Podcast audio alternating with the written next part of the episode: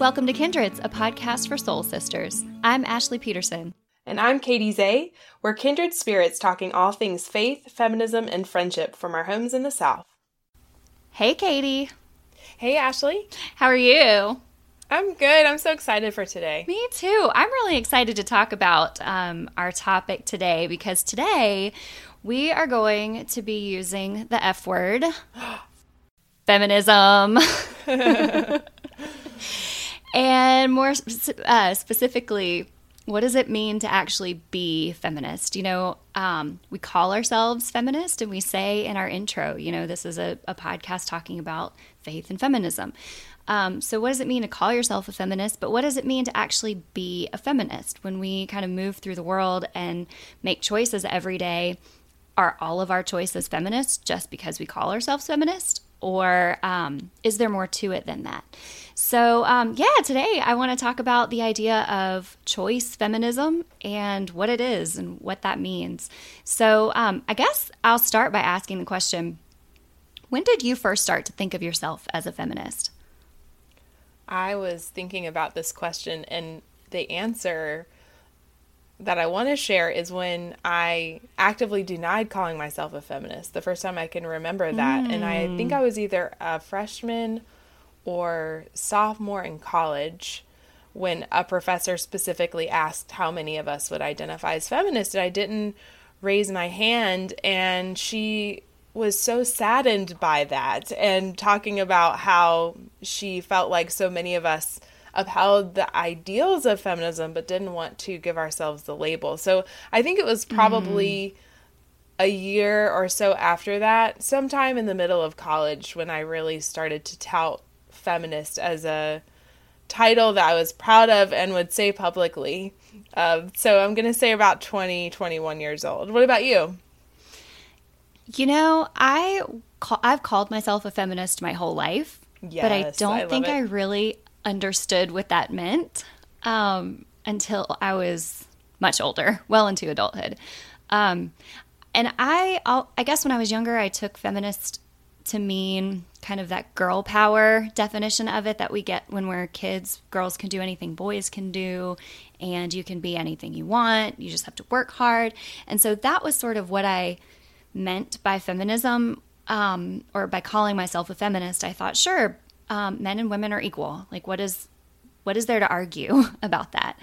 Um, but it wasn't until I was an adult um, planning a wedding that I really started to think critically about, huh, what are what are some of these um, traditions that I'm coming up against in wedding planning that um, are maybe rooted in something uh, in a patriarchal structure that I don't necessarily agree with, and go, it does going along with that um, feel right to me? And um, that was sort of the first time that I started to explore, like, okay, I've called myself a feminist for a long time, but but what does it mean to be feminist and to make feminist choices in um, a situation where maybe the feminist choice is harder, um, and so there's just a lot to think about and unpack about that. So I don't know if you experienced that when you got married, but I think that weddings are often a time can be one of the first major experiences that um, people have to think about this stuff and really examine um, living up to feminist values. I can I can definitely see that. I think for me the coming up against something that questioned my feminist ideals actually happened while I was in seminary in a theology class. It sounds like not the same as what you're describing with the wedding, but it was the first time where where someone a professor actually called me a male, a white male professor actually called me an angry feminist. Mm. And gave me a lower grade on a on a exam than what my TA had given me because because of this prejudice that he had. And so mm. I think mm. for me that was maybe an experience before my wedding where I came up against the resistance to feminism and had to sort out for myself what does that really mean? How do I claim this? What are the kind what's the kind of backlash I'm going to get by not going along with the cultural status quo of what it means to be a woman and be assertive instead be assertive. Uh, and I would say, yeah, I mean, wedding time too, because there are so many decisions that are are women are expected to make mm-hmm. around weddings that can be sort of not fem- not perceived as feminist. But I think we should get to a, a deeper question, which is are choices feminist or not? And is that important? So, yeah. What do you think about that question? Yeah, you know, I think so when we talk about um, choice feminism, we're we're talking about this idea that because a a woman or a person who identifies as feminist makes a choice, that that choice is therefore inherently feminist. And um, I really saw that um, put to the test it, during wedding planning. And the way that I think about it is um, you can, so f- for me, um, I call myself a feminist. I want to live by a set of values um, as I sort of move through the world and live my life. Um, but I can't necessarily make every fight the hill I want to die on. And so for me, navigating choices is about recognizing this this particular choice I'm going to make is the feminist choice, and I'm going to fight all the pushback that comes along with it. And for me, an example of that was um, not changing my last name when I got married. And um, that was a, a hill I was fully prepared to die on, and um, I knew what what um, what choosing um, to keep my name. I knew what kind of pushback I was going to get, and I was prepared for it, and knew it was going to be unpleasant. Um, and in a lot of ways, that played out exactly as I thought it would. And then in other ways, a lot of people didn't care as much as I thought they would, and it wasn't as difficult a choice. But there were other choices in wedding planning that weren't as it wasn't as important to me to make a stand, like wearing a white dress or having my brother give me away. Um, things like that. Those choices um, I recognize as maybe those were not feminist choices in and of themselves. And I don't claim them to be, but I'm okay with the choices that I made because for me, I was picking my battles, I guess. And I have I have only have so much energy to devote to to that. Um, and so I was choosing the thing that was the most important to me and then and then recognizing that there were a lot of elements to my wedding that I wouldn't consider feminist, but I'm okay with that. Mm-hmm. Does that make sense? It does. I still go to the place though that I think women who call themselves feminists or uphold feminist ideals spend so much time questioning the de- the decisions that they make that are within the confines of a, the patriarchal culture in which we live mm-hmm. that require us to struggle with these questions. Mm-hmm. Um, and you know, I see this all the time too in my. I, I'm part of all these online moms groups that are self self described liberal or progressive moms, and whenever feminism comes up and someone is struggling with uh, a decision, especially for example, to stay home with the kids and not uh, work outside mm-hmm. of the mm-hmm. home, this question always comes up. It, uh, you know, am I a bad feminist because I'm staying home? It's like, no, you're not a bad feminist because feminism is a movement. it's not yeah. about, it's not a lifestyle. And so basically, what I want to say is are any of us really free to make decisions about how we raise children when our culture doesn't uphold um, the reality that most people have dual in, require dual income from both parents? Mm-hmm. and there's not state paid childcare or you know affordable childcare there. Like are you really able to freely make a decision about that? Um, when we live in a culture that tells women it's your role to pr- reproduce and to take care of kids you know so like could we focus our attention on that and not about self-flagellating about decisions that we make within the confines of a really unjust system? So oh man um, yes. that's really where i try to get those discussions. And when people say feminism is all about being free to make a choice that you want mm-hmm. it reminds me of that stupid line from Sex and the City when charlotte says I choose my choice. I choose my choice. yes. and you're like, no, this is so stupid. I mean, her saying that in that in that way just shows how stupid to me the idea of choice feminism is. Like it's not feminism. It's not feminism to me. And I think when we distract ourselves into individual decision making, we lose our gaze on the real battle, which is how do we create a more just society so that people of all genders are free to make decisions about their lives and thrive. Yep. I think that that is such um that really sums up how I feel about it too. Because when we get lost in our individual choices and we also fight with each other over defining so and so's choices as feminist or not. So we spend a lot of time dividing women along the lines of the choices that they make. Did they change their name? Did they not change their name? Etc. Um, when we fight amongst ourselves, when we fight within ourselves, are we are fully distracted from the real work of creating a just world. And I I'm fully right there with you.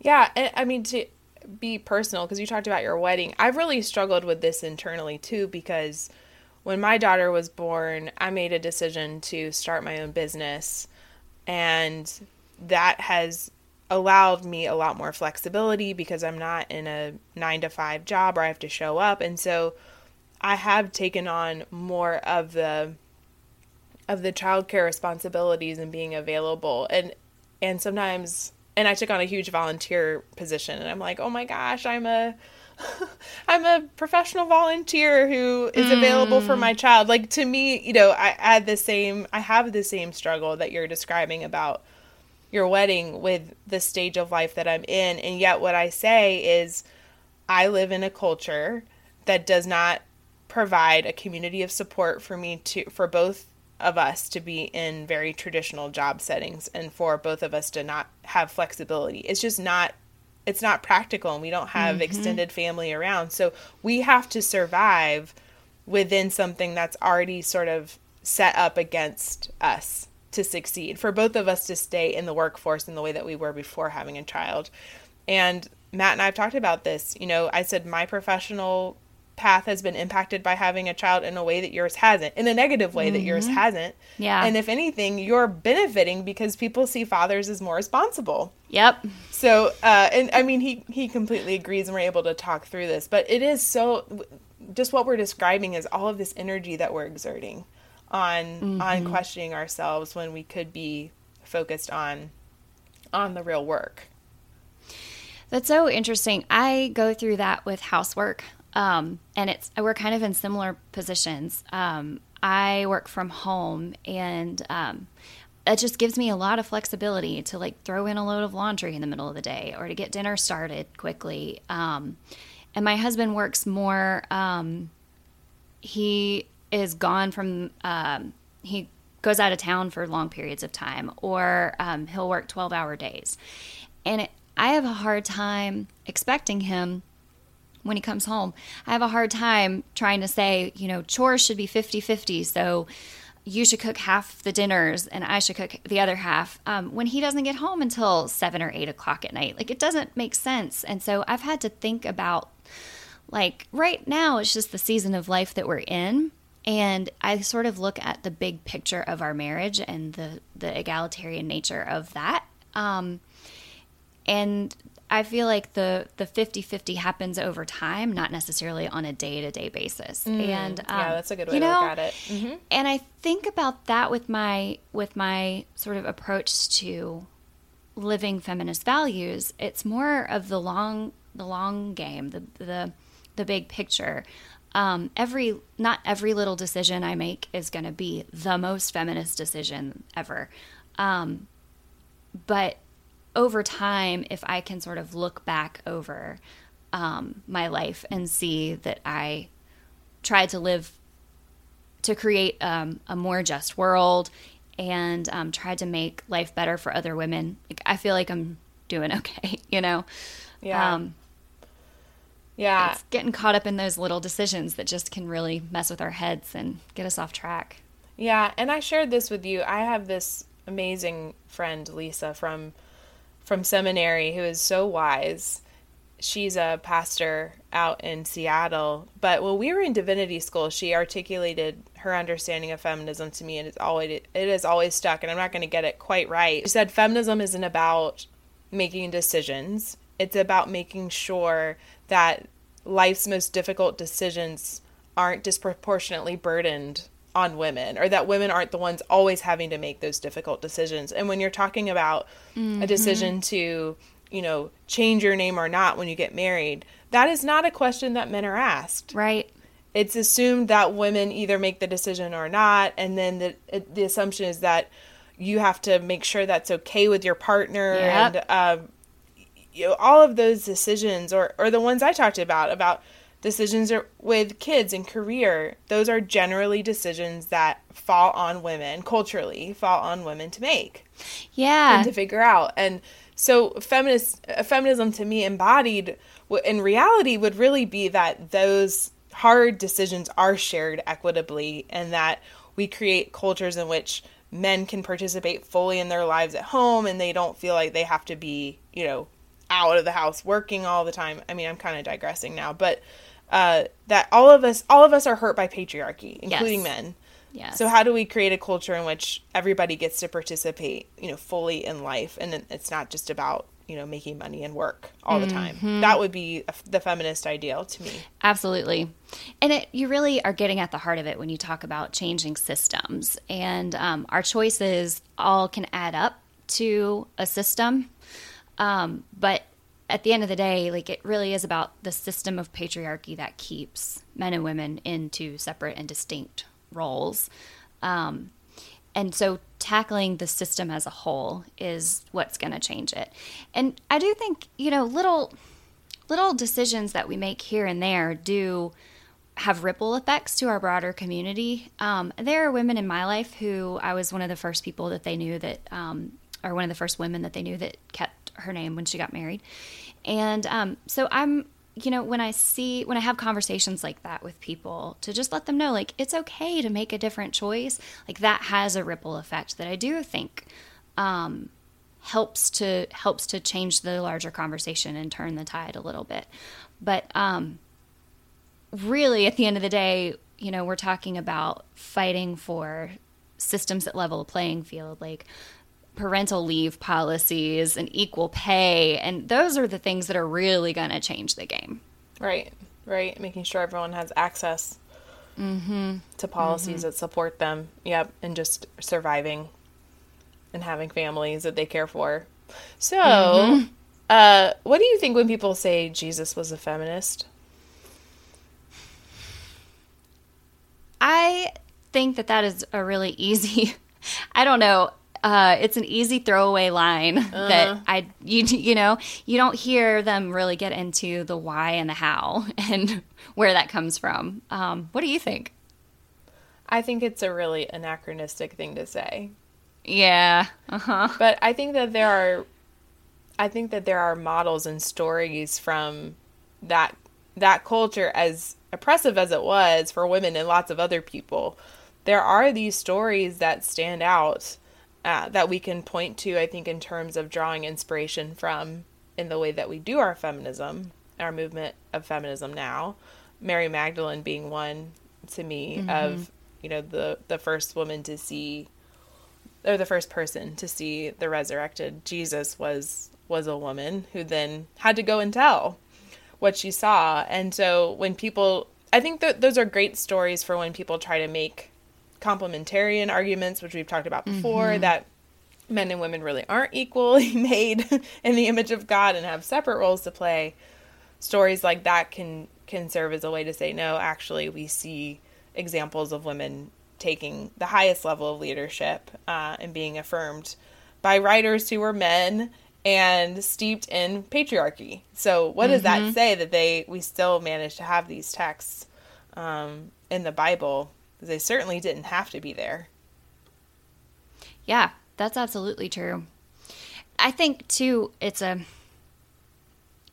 feminist is kind of a tricky word in faith spaces. And I feel like when people say Jesus was a feminist, they're trying to provoke, maybe. Mm. Um, and that's not a bad thing necessarily. You know, um, provoking can lead to some really interesting and, and thoughtful conversations. But um, but you really need to get at the substance of that. Um, have you had much experience with using the word feminist in your faith spaces? Well, yes, because I mean, I've done a lot of feminist theology reading, so that mm-hmm. by you know, feminist theologians obviously take on the term feminist and, and hold it up proudly. I don't know if any of them would say that Jesus was a feminist. I think that's a pretty overly simplistic thing to say. Mm-hmm. Um, but so in those circles, in more academic faith circles, feminism is definitely something that's talked about as a way to put together kind of like our movement work with our with our faith values. And another term that I want to make sure we talk about is womanism. Um, mm-hmm. Yeah, because that is uh, that's a term that many women of color use to describe their own experience. Because many feminists are white and don't look at the racial intersections of how black women live both as people of color and as women, and those things are mm-hmm. are inextricably linked. So um, I, I think it's mostly though in those more more academic circles, or maybe in those little tiny um, you know, super progressive circles of people might call themselves feminists and people of faith, but I don't think it's a mainstream idea at all. Mm-mm. And it's, and honestly, in my circles, it's a dirty word. Really? You don't use, yeah, you don't use the word feminist unless you're ready to have a whole set of other labels applied to you as well. And um, yeah, so it's and I, I, say my circles, my faith circles is what I what I mean. Um, my I and we've talked about this before how doing this kind of work leaves us sort of at this this intersection of um, faith and feminism where there there can sometimes not be a lot of overlap in our more like casual um, social spaces you know you're either a person of faith or you're a progressive feminist, but it's hard to be both. Where I live in the South, anyway. Um, and so it's a it's a word that I don't really use unless I already know that other that the people I'm talking to are kind of there with me on its definition. Um, because it shuts down conversations. It's a it's a word that is so loaded that it shuts down conversations in my experience. So it's hard um, I don't know. It's a it's a word I I definitely um, embrace and a, apply to myself, but um, it's one that I use kind of delicately and thoughtfully, depending on the context. You know. So another feminist question that you have to deal with all the time is when do I out myself as a feminist and, and under oh, what circumstances? Absolutely. That's really interesting. Mm-hmm. I don't know that I I don't know that I have felt that so much now, or maybe it's just that I don't care very much. But I don't feel that same mm-hmm. need. I think because I've been so outspoken in public about my work around women and girls that I think it's just if people mm-hmm. are offended, they're they've already been offended by me. So me taking on the the mm-hmm. language of feminists is is just not going to be the difference of whether or not someone would talk to me. But that could be just the differences in where we live. You know, I'm in a little tiny blue dot of a of a purple state or red reddish purple state. And you are in a much different context. Yeah, I'm in a deep red county in a deep red state. Yeah. yeah. And some of it is just the the blur we have now. I mean, the word feminist has really been co-opted by by some um, who want to discredit anything uh, women say and do. Um, and so painting feminists with this brush that we all hate men and we um, hate children and we uh, we hate anything pink or feminine and um, so there's this really uh, serious misinformation about what exactly a feminist even is, what what the word even means. That um, I'd prefer that someone not automatically assume all those things about me um, right off the bat before we've got a chance to actually talk. So um, yeah, that is part of part of the problem here is that um, the word has just really been um, misused so much, and I've been called I, I have a family member who called me a feminist once and did not mean it as a compliment. so it's derogatory. Yeah, yeah, yeah, exactly. So um, it's just kind of a case by case situation, but I I think it's interesting um, how just you know we're both in the South, but even where we live, there's a lot of difference there, and some of it is just about being having a public um, public face and and I don't really as much, and so I'm still kind of navigating those decisions. Well, I'm here for you. I understand. We all need support as we out ourselves about our various identities. So, Lord, mm-hmm. when you're ready to step out of the feminist closet, I will be here to hold your hand. well, I could talk about this all day, all day long. I know, but I guess we should talk about what we're reading. Yes, yes. So I am reading, well, I just finished reading No Mud, No Lotus The Art of Transforming Suffering by Thich Nhat Hanh, which I mm. feel self conscious even saying. but um, I've been on this sort of uh, meditation, yoga, centering, uh, mindfulness kick in my in my nonfiction reading. And um, I really enjoyed this particular book. I've read some other books by Thich Nhat Hanh, and he's a, a Vietnamese Buddhist monk, if you don't know. But mm-hmm. what, sometimes what I struggle with in these mindfulness books is that it feels so abstract, and they always say stuff like, You aren't your thoughts. So I'm like, Okay, but I'm thinking right now as I'm reading your book, so what do I do? And what I liked about this book was there are a lot of practical mantras and things to just practice saying uh, in quiet as a way to get into a more meditative spirit. It didn't feel so ethereal. It felt very practical. And here are some mm. things that next time you're experiencing some suffering, you know, just breathe in and say, you know, I feel my pain and breathe out. I feel my pain. I see my pain is there. So it's if you're looking for something like that, yeah, it's kind of an it's short. It didn't take me very long to read, but it was it was very practical about um, some very difficult things to actually practice in real life. So I would mm-hmm. highly recommend it. Oh, that sounds really good. Yeah. I like the. I feel bad saying this, but I like that you said it's short. I can't, I don't think I could read long books on no meditating things like that. No, yeah. it's very short. You can uh, read little chunks at a time. It would go pretty fast yeah, I'm gonna have to check that one out. So I just finished The Mothers by Brit Bennett. Have you heard of this one? It just mm-hmm. came out and it's been making the rounds. So I would love for you to read this because I would love to talk about it with someone. Um, it, I found it a little bit challenging. Uh, the book is a contemporary story set in, um, I believe, San Diego, and it's about the lives of two young women who are brought together at church, and they're young um, black women, and they um, are both ex- they're dealing with all of these um, life circumstances. Um, one has a mother who has recently committed suicide, mm. and um, one has a troubled relationship with her mother, and so the book kind of explores their relationships with their own mothers, their relationships with the mothers at their church.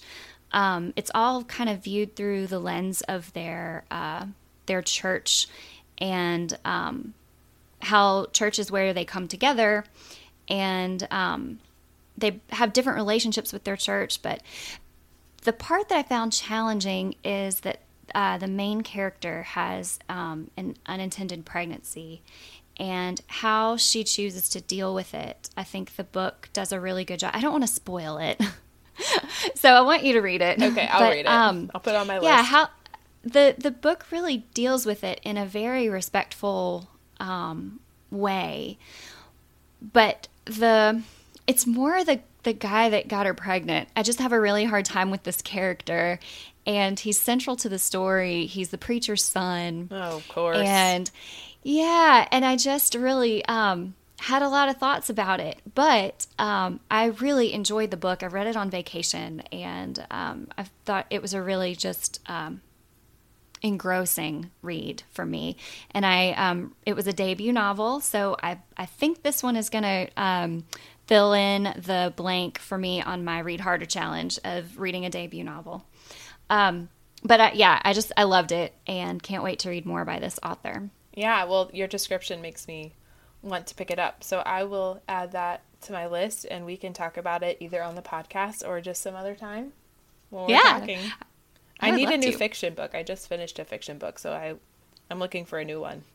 This would be a good one for that. Okay. Yep. And I think it'll be it'll be easy to find too because it's um I don't know that it's like bestseller list, but it's in very like new literary fiction, so it should be easy to Excellent. get your hands on.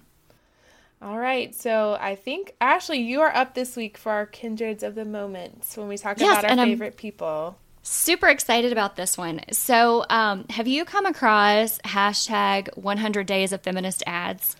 So, spoiler, I, when I saw this in our outline, I went and looked it up before ah, we talked because I wanted to know what it was. It awesome? Yeah, it's great. So, um, this week's Kindred of the Moment um, is Eileen Matthews. She um, has been doing this really cool project on um, social media called 100 Days of Feminist Ads, where she basically um, takes really well known ad copy and gives it a feminist spin. So, some of my favorites are um, the one for Windex, Until There Isn't a Glass Ceiling. I saw that. It's brilliant. I love that one. And then the blue apron one, everyone's place is in the kitchen. I just love it. So it's she's she's doing some really interesting work with like showing how major corporations can do feminist advertising responsibly, not not like some of these companies we've seen lately that sort of um, perform feminism or perform justice, like uh, oh gosh, Pepsi and that major debacle oh, a couple yes. months ago. You know, they they do this really performative, consumer driven. Um, justice or feminism and they really just reinforce patriarchal norms and it's and it's really just a facepalm moment. But um, so she's showing how companies could do feminist advertising responsibly and creatively and um, and really well. So I like the one for Nike, just do it, but ask first. like there's just some really good ones. So yeah, very clever. Yeah, it's so clever. So she's got, um, she's on Twitter and she's like right in the middle of this project. So um, she's also on Instagram. That's where I first saw her was Instagram. Ooh, I'll have to and, follow her there too. Yeah, and then the last one I like is um, L'Oreal Paris because you should never have to explain why you're worth it. That's good. I saw one for the for McDonald's. Have you seen this one? Yes. It says 79 cent menu. It's just like the dollar menu, but it's valued less or something like that. Yes. yeah, it's sad but true. Oh, so good. So, yeah, uh, shout out to Eileen Matthews this week for Kindred of the Moment. So that brings us to the end. Next time, we'll be talking about how to navigate division in our faith community or our friend circles or when the two overlap, which is pretty common. So mm-hmm. I'll talk to you then, Ashley. Talk to you then. Thanks for listening. You can find us on our website, kindredspodcast.com. That's kindreds with an S. Or you can send us an email at team at kindredspodcast.com. You can also follow me, Katie, on Twitter at Katie Zeh. That's Katie with an E Y Z E H. Please send us your thoughts, ideas, and questions. We'd love to hear from you.